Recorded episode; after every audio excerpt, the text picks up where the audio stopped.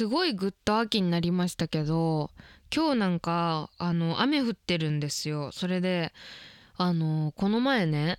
今日雨降ってるって情報はマジで関係ない話なんだけどお風呂入ってたのね。それで私夕方にさお風呂に入りたいのなるべくは。それで家にいる時とかはさ夕方にお風呂に入るんだけど窓をね開けんの。でそしたらさ最近涼しいでしょ？すごい。やっと涼しくなったじゃん。それですごい風がビャって吹いてきてもう体はさ暑いのに風は冷たくて最高ってなるんだけど窓から大きい木が見えるんですよ。それでその木がねあのいつもこう上がこうなんだろうなんか変な形の木なんですけどすっごい大きい木でこうモコモコってなってて上がね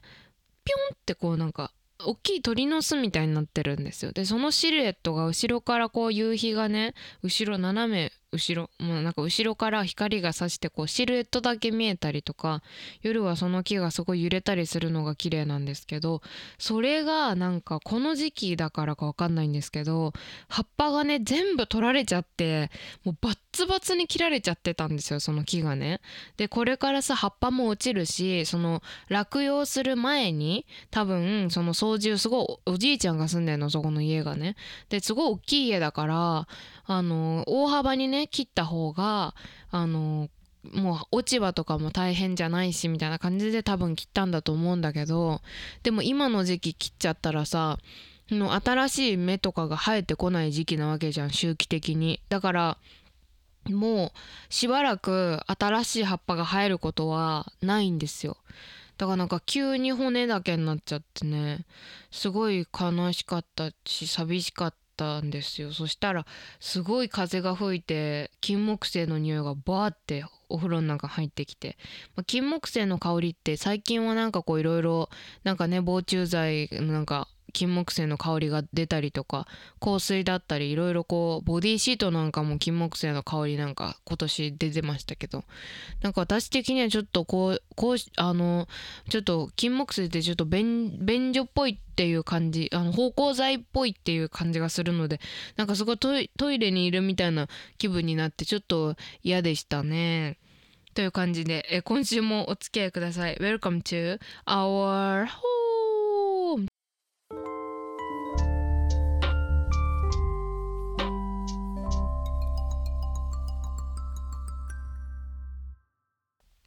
ということで、えー10月16日第120回。おー120回か、えー聞いた時からあなたも私たちの身内にしてしまうをテーマにした身内ラジオ。今週も工藤あこがお送りします。お送りいたしますが皆様いかがお過ごしでしょうか？ということでですねなんか本当にさみんなもう冬物出してますか？私はまだ衣替えとかしてないんですけどまあでもなんか冬物買いに行ったりしましたこの前。欲しかったパーカーがあって。でネットで買ってたね。ニットとかネットで買ってたニットとか。いい気持ちいいこの言葉。ネットで買ったニット。ニットでネットで買ってたニットとかが届いてあのいよいよもう早くこれで出かけられるんだなっていう感じでワクワクしていますがお便りが届いております皆さん。おた今ピロリンってなった。びっくりした。そう。お便りが。ありがとうございます。読ませていただきます。あこさんこんにちは。こんにちは。イエーイ。いつも作業中にいろいろな方のポッドキャストを聞いているのですが数日前にたまたまおすすめ欄であこさんを見つけ、えーこれそれから毎日あこさんのポッドキャストを聞いています。ありがとうございます。今見えないんですけどあの手でハートしてます。私も映画が大好きでホラーやサスペンスを中心に鑑賞しているのですがつい最近「スマイルというネットフリックスで配信されているホラー作品を見ました。え内容自体はリングのように呪いが人から人へ伝染していくというホラー、えーというものなのですが、えびっくり要素や程よいグロさがとても楽しく鑑賞できました。あこさんはこの作品をご存知ですか？もしも鑑賞されていたらぜひ感想を聞きたいです、えーこれ身内ネームノアさんからいただきました。ありがとうございます。もうね本当にあのメールの内容が先にあの触れさせてもらうっていうよりかは本当にメールが届くともう一日が輝くんですね。なんだかノアさんありがとうございます。えーっとねそのねスマイルはあの見ました先日というかですね先週100本目の映画を何にしようかっていう話をしたと思うんですけど100本目をねスマイルにしたんですねというのはいろいろ迷ったんですけどもう本当に映画へのフットワークが重くてですねこの最近が。でなんか重い映画を見たかったんだけどなかなか腰が上がらずもうこれこういう時はホラーしかないと思ってでも100本以上見るつもりだから去年なんかは100本ぴったりで止めようっていうふうに思ってたんだけど100本以上見たいからもうこれどんどん見ていかないと滞っちゃうと思ってで100本目をスマイルにしたんですね。でなんでスマイルにしたかっていうとあのー最近ネットリックスで配信も始まったしその前に UNEXT でレンタルも始まっていたんだけどそのレンタルするにもこうなかなか腰が上がっていなくてですねもうネットフリックスに来てくれたからにはもう見るしかないと思って見たんですね。でこの「スマイル」ってホラー映画どんなかというとあのパッケージがもう印象的に女の人が笑っているものなんですがこれさっき野谷さんがおっしゃったように本当にこう呪いが人から人へ伝染していくみたいなものでなんかねあのー「イット・フォローズ」って言ってあの顔とか存在とかってぼんやりしてるんだけどなんとなく人が追いかけてくるっていうのにずっと誰かに追われ続けるののが恐ろしくなるっていうホラー映画があるんですけどそれと似ていて人の笑顔がだんだん怖くなってくるみたいなあの映画なんですね。であの精神科医っていうかカウンセリングをやっている女性が主人公なんですけど彼女があのある日、まあ、若い女の子がね診察に来るんですね「今日どうされたんですか?」みたいなこと言って。そしたらその子がねもうあのなんかもうもう本当にもうなおかしくなっちゃってる。すでに。もうなんか手の施しようがないくらいおかしくなっちゃっていて。もうなんかもうあんたもなんでしょ？みたいな感じでもうこっち来ないでって言われてもういやあなたが来たんでしょ？っていう感じなんですけど。あの1対1で座っててね。そしたらその女の子が目の前で自殺するんですよ。でその自殺の方法っていうのが非常に怖くてですねあのまるで自分に見せつけるかのように死ぬんですね。もうなんかもう死んじゃえっていう感じじゃなくてもう本当にお前絶対私から目離すなよっていう感じで死ぬんですね。それがもう彼女の脳裏に焼き付いてしまって、まあ、周りからはねもう当然その辛い経験をしたっていうので同じ同僚とかからあのとか院長とかからねあのちょっと休みなよみたいな感じ言われるるんだけどその人はいや大丈夫大丈夫って感じでやるんだけどもどうにもやっぱりそのなんか誰かその印象的な死に方っていうのはこっちを見ながら笑いながら死んでいったんですよ。その死に方っていうのが、まあ、何人か死ぬんですけどホラー映画なので。でもやっぱこの最初の女の子この映画のジャケットになってる女の子なんですけどそのインパクトがとんでもなくてその死に方の。やっぱそこが最初のこうワンパンがでかかったなっていうところで私はすごく好きなポイントだったんですがこれその主人公がどんどんおかしくなっていっちゃうっていうところも見どころなんだけどもう一個見どころとして結構思いがけない展開になっていくんですよ。私が予想していたものではねその笑顔が怖くなっていってもうどんどん笑顔に見える対象の人が増えていくっていう感じかと思ってたんですよ。でも違くて結構謎解きの要素が多いっていうかこの女の人が結構自分のそのつてを使ってですねなんでそういう死に方をしてなんで私がこういう見え方をするのかっていうことを暴いていくと一つの,、まあそのルートっていうんでしょうか。その自分のあの死に方の予想と死ぬまでの日時とえー、死んだ経路今まで人がなんでその彼女が私の前で死んだのかっていうルートが見えてくるんですね。それを暴いていくっていうストーリーなんですけどその流れがかなり意外でびっくりしました。ただ115分となかなかホラー映画にしては長いしちょっと私的にはねダラダラしちゃった部分も大きかったかなと思ってね結構ストレスが、えー、溜まった作品でもあったんですけどやっぱりこの作品は話題のホラー映画なので見てよかったなと思いました。なんかねこれなんで話題になったかっていうともちろん人が笑ってるっていうのが怖いっていうのは面白い設定だなっていうのはまず一つあるんだけどこの映画のプロモーションが非常に大きな話題になったポイントでですねえっとね日時とか細かいことは分かんないんだけどとにかくアメリカで公開される前に普通のこうスポーツ中継のところにこの「スマイル」っていう映画が宣伝を放り込んだんですね。でどうやってやったかっていうと普通は看板とかえポスターとかなんかこう伝言掲示板とかそういうところにこう予告とかねポスターを貼ったりっていうことだと思うんだけど観客席の中にね一人このなんか異常に目だけ笑ってなくて口だけすっごく笑ってる人が中継のカメラをずっと追って見てくるっていうシチュエーションを作った。だからその人物を映画の宣伝としてポンって客席に放り込んだんですね。するとテレビを見て中継を見てる人はさえなんかみんな応援してんのに一人だけこっち見てるんだけどっていうことになるんですよ。でなんか「え怖いなんであの人笑ってこっち見てるの?」っていうことになって「えなになになになに?」みたいになってみんな SNS で拡散するじゃん。ちょっと今日さ中継にやばい人いたんだけどみたいな感じでで私も見た私も見たってなってえちょっとこれやばいのかな？ってなったとこにじゃーんそれは実は「スマイル」という映画でしたっていう感じで宣伝をしていたんですねこの映画は。それで「えー、何それ？こんな怖い顔の人が出てくるの?」っていうところですごいヒットした映画なんですがめっちゃ大まかに言うとね。だから私もその宣伝映像がその映画の告知だって知らずに見たんですけど本当怖かったです。なんかそういう放送事故的なもの？で全然映画の本筋には関係ないんだけど、まあ、関係ないこともないんだけどそれがすごいねうわうまいなと思ってだからその宣伝に心をつかまれてもうどんなに面白くなかろうがあの見なきゃと思いました。だからあのー、すごい宣伝の仕方ってまだまだあるんですね。放送事故とかってね怖いよね。なんかさ日本でもよくあったんだよ昔。だからそういうこういいともとかさ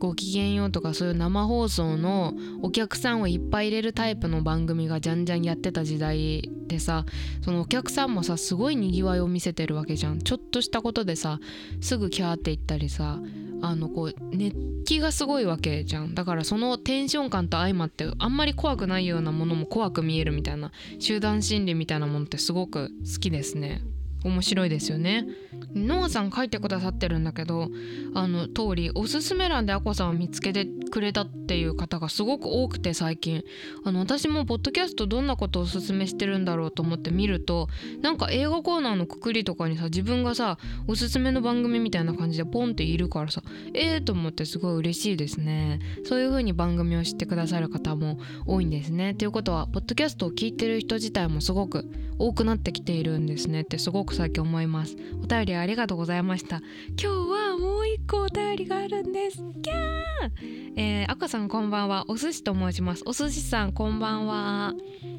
えっ、ー、と映画の憧れのシーンのお話すごく共感したのでこのテーマは絶対メールしなくてはと思って送らせていただきました。ありがとうございます。私が憧れるのは海外の映画ですが学校のロッカーを自分の好きなようにデコることです。わかる？ロッカーを開けたら写真やステッカーが貼ってあるシーンって洋画でよく出てきますよね。わかる。日本にはない文化でもあるしそのデコり方も完璧じゃなくてちょっと雑さがあるところとか可愛いポイントなんですよね。とても羨ましいです。あとは友達の家でコーヒーパーティーをしたり喫茶店でコーヒーを飲みながらタバコをたしなんだり、えー、ジムジャムッシュのコーヒーシガレッツ大好きです。これはもう止まりませんね。取り留めのないお便りですみません。この辺にしておきます。あこさんのラジオいつも楽しみにしてます。それではまた。ということであお寿司さんお寿司さん前も送ってくださった。ありがとうございます。嬉しいです。もうね本当にわかる。あの、学校のロッカーね。だからあの、やってましたね。高校の時ロッカーだったんですよ。あの鍵付きの自分のロッカー。でもデコったりするの禁止だったんだけど中にぬいぐるみ置いたりとか写真貼ったりとか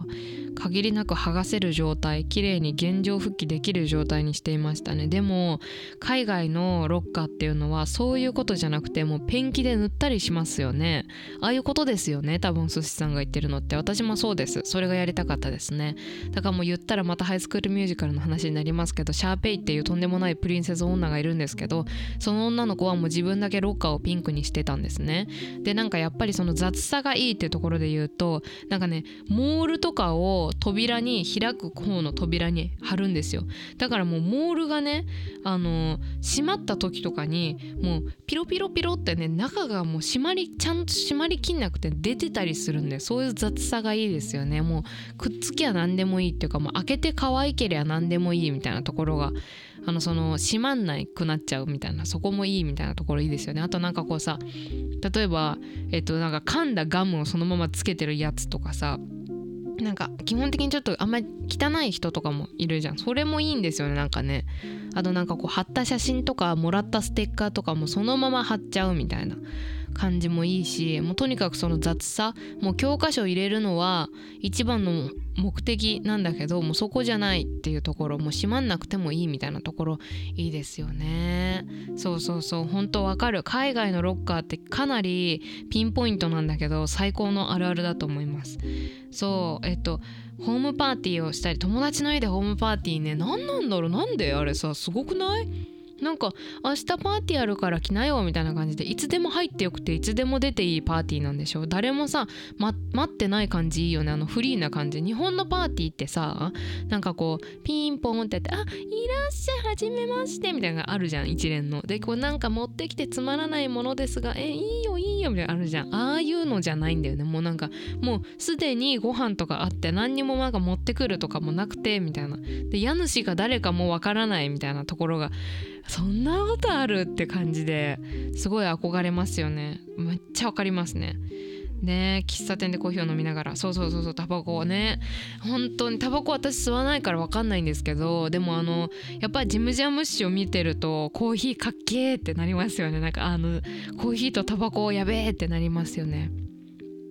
ジムジャムッシュを見るともう一発だと思うかなり。そうわかるでやっぱさ喫茶店でさポイントでさあのダイナーっていうのがまず一つとであとコーヒーはその空いてたら常にあのメイドさんかそのウエイトレスさんかそのなんだろう制服を着た人かそのおばちゃんがその次に来てくれるあの大きいポットに入ったさコーヒーでさ別に熱いとかじゃなくてもいいんだけどジャーってさ次に来てくれてでちょっと話すみたいなのがいいよね。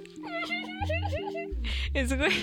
今さすごい想像して楽しくなっちゃった。えすごい。映画だけじゃなくて結構ドラマとかでもガンガン出てきますけどやっぱ普通なのかな？あのあちらではね。羨ましい。いいな。いいね。やっぱね。やっぱこれってないものねだりなのかな？そんなことないよね。きっとみんなやりたいよ。アジア人ととかはっていうかあのない文化だったらやりたいよね。ねやっぱみんな憧れると思います。ありがとうございました。で今日ねまた送ってほしいテーマっていうのがあって皆さんは自分が映画を好きになったきっかけの映画っていうのはありますか？っていうことを聞きたいですね。というのはねこの前 TikTok でね私映画のおすすめのあの動画っていうのよく見るんですよ。例えばこうなんかそれぞれあのすごい日本の映画を見る人だったら日本の映画のこうおすすめみたいなのとかをじゃんじゃん載せていく人がいてでね TikTok の映画を載せる人の中でかなりフォロワー数が多いのがラムサイミさんっていう人サムライミさんが多分好きなんだと思うんですけどサムライミをもじたラムサイミさんっていう人がいるんだけどその人がああの映画を好きになったきっかけの映画っていうのを募集して視聴者から。それであの載せて載せていくっていうやつが、まあ、バズっててというか私に回ってきてですね。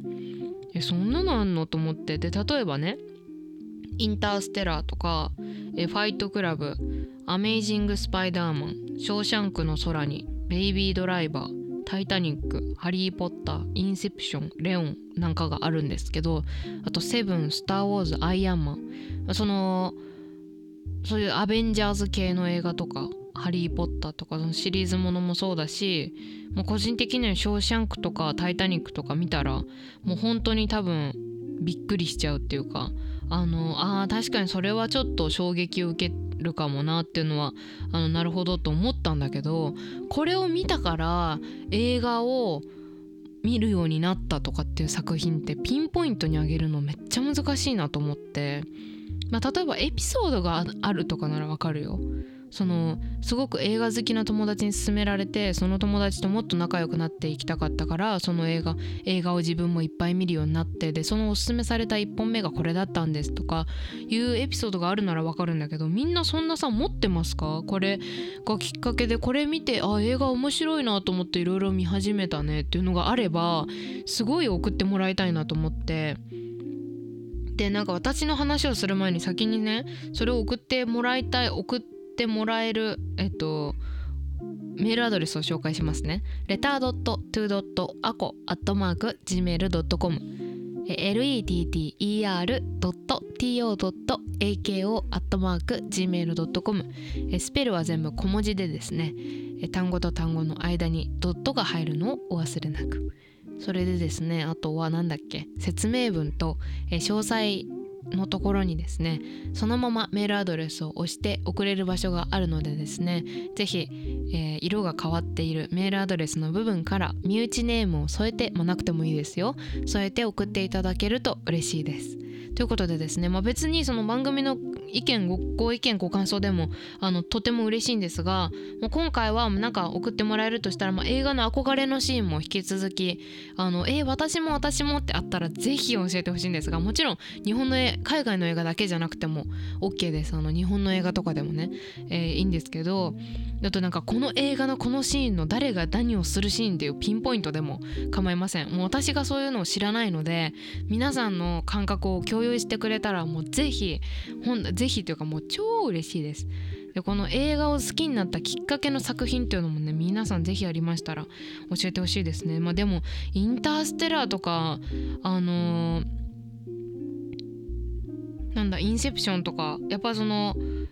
作り込まれたも同じ監督だけど作り込まれた映画初めて見てでそのもうなんかひっくり返った経験みたいなのがあったらすごい嬉しいかもね。でもすごいやっぱあのインターステラー言ってる人多い。クリストファー・ノーラン作品「セブン」「タイタニック」多いね。結構セブン好きな人多くない？あれ結構えぐくないですか？グロいよね。なんかみんな普通に見れるんかい？みたいな。まあ普通に面白いんですけどね。えなんだろうね。なんかさ私もねこのフィルマークスっていうアプリをでいつもレビューしながら見てるんですけどやっぱそれがきっかけですごい映画を見るようになったっていうのもあるしあと単純になんかこう新しく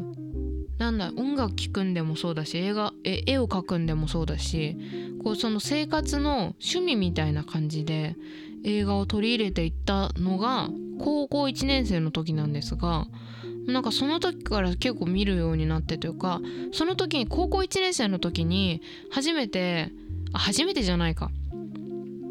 あでも親とじゃなく友達と一緒にミニシアターに行ったのが結構いろいろ乱したきっかけかもしれないですね。でそれを友達と一緒に初めてミニシアターで、まあ、映画のために出かけたっていうので見に行ったのが「君の名前で僕を呼んで」なんですがそれで結構本当に映画でなんかこう圧倒されるみたいなのが初めてで。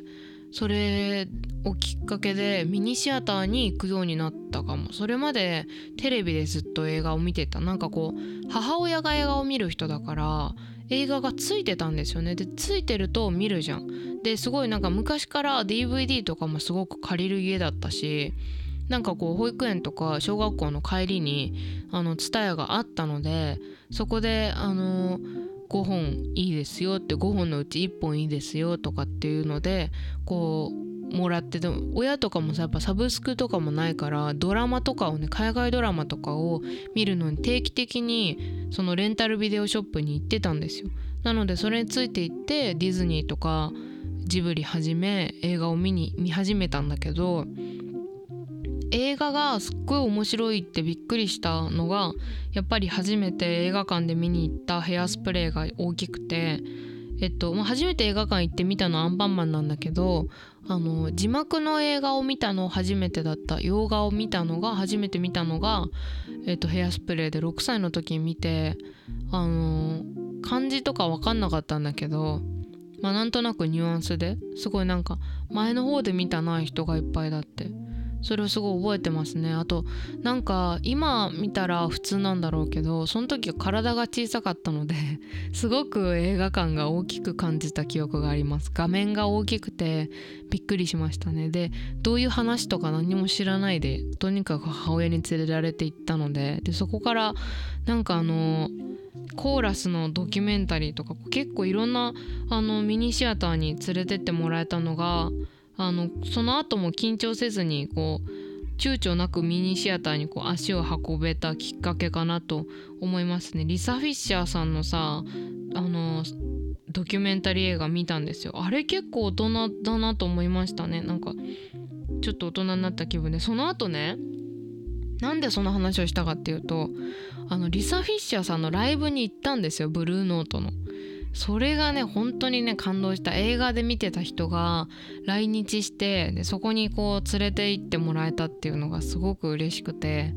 そのなんかこう経験ヘアスプレーもあの映画見た後にブロードウェイ見に行ったんだけどそれもなんか本当にあのそのなんだろういろんな体験を含めてすごく好きな映画になるっていうこのセットみたいなのがすごい嬉しくてもうそっからガンガンガンガン映画を見るようになって年々増え始めましたね。やっぱサブスクも大きかったしそうだね。私にとって映画が見るようになったきっかけの作品は「君の名前で僕を呼んで」かもしれないです。映画館に見に行くようになったのは。ねそんな感じで。皆さんにもなんかありますか？あの映画を好きになったきっかけの作品っていうの。すっごい気になるな。何だろう。やっぱでも「ショーシャンク」びっくりしたよね。私もすごいびっくりした。初めて見た時。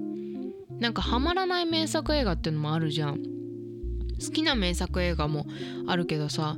例えば私ハマらなかったので言うと「レオン」とかあんまりいまいちなんですよね。好きな人すごい多いんだけどなんかあの年の差の感じがちょっと違和感であんまりあの入り込めなかったんですけど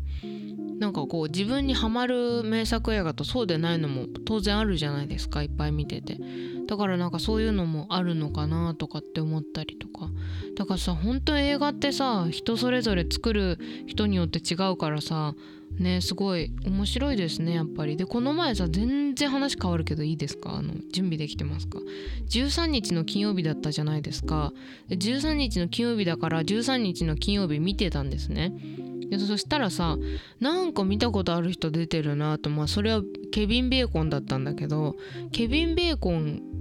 なんか似てる人最近映画見たなと思ったらさっき話した「スマイルの」あの主役を演じてるそのどんどんおかしくなっていってしまう精神科医のあのローズ・コッター役がケビン・ベーコンの娘のソジー・ベーコンだったんですよ。それがねめっちゃびっくりしたのでその話ちょっと今し忘れてて思い出したのであのしますね。えなんか本当にさケビン・ベーコンと同じ顔なんだけどなんかお母さん見たんだけど全然似てないの。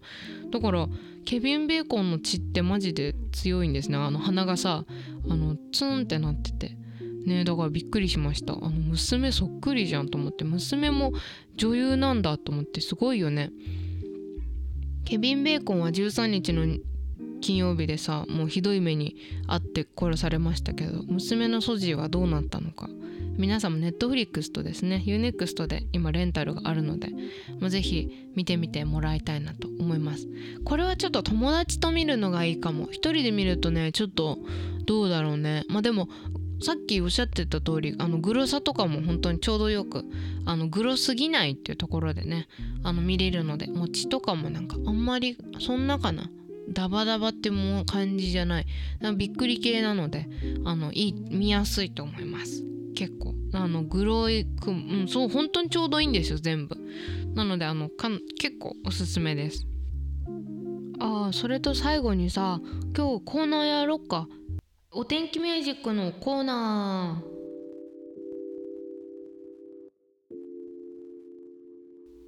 あのー、毎週さ一曲テンポよく紹介していこうと思うよ。ちょっとバランスが悪いのでね番組的に。え今日紹介するのはザ・ピローズの「ライド・オン・シューティング・スター」という曲です。これはですねもう本当にギターイントロのギターがかっこよくてですね私の大好きなフリクリというアニメの、えー、楽曲になります。でこのザ・ピローズはフリクリに楽曲提供めっちゃしてんだけどあのフリクリのあのかっこいいこう疾走感のある後ろでですねこの曲が流れるんですけどもうそれが本当にかっこいいですね。で YouTube でこの「ライドオンシューティングスター」っていう曲を調べるとあのこのフリクリの映像と合わせたファンが作ったものがあるんですけどもうそれもそのフリクリは、えっと、UNEXT だけ見れるんだけどあのー、今 UNEXT の加入してなくて見れないよっていう人はそのアニメの雰囲気だけでもぜひ見てほしい。なんかすごい最近流行ってる平成の感じなんかこうレインとか最近よく見るんだけどあの TikTok とかでまたこう再燃してきてるんだけどなんかそういうこうあと「パーフェクトブルー」とか最近復刻上映あったじゃないですか。なんかああいう感じでちょっと平成のエモい感じを持ってるアニメだと思うので好きな人は好きだと思いますね。でフリクリ私何回も見てるくらい本当に大好きなアニメなんですけどあのこの「ライド・オン・シューティング・スター」って曲はもう本当に歩くのにぴったりな速さだしあのこのイントロがややるぞっていう気合の入るあの曲調なのでなんかこうお風呂掃除とか あとなんか今日部屋の掃除あのしたんだけど部屋の掃除する時とかもよしやるぞっていう時はもうこの曲をかけてこのイントロがもう聴かなくちゃ始まらないという感じに気分になるのでですね。皆さんも是非この寒くなって体が縮こまってきた、えー、季節にですねこの曲をかけてイントロで一日をスタートさせてみるのはいかがでしょうかということでした。えということでですね、え最後にも言いますが、え今週は皆さんの映画が好きになったきっかけの映画はありますか？とかあと映画の憧れのシーンはありますか？ということをえー、ぜひお便りで送っていただけたらなと思います。それではまた来週もこの時間にお会いいたしましょう。お相手は工藤あこでした。バイバーイ。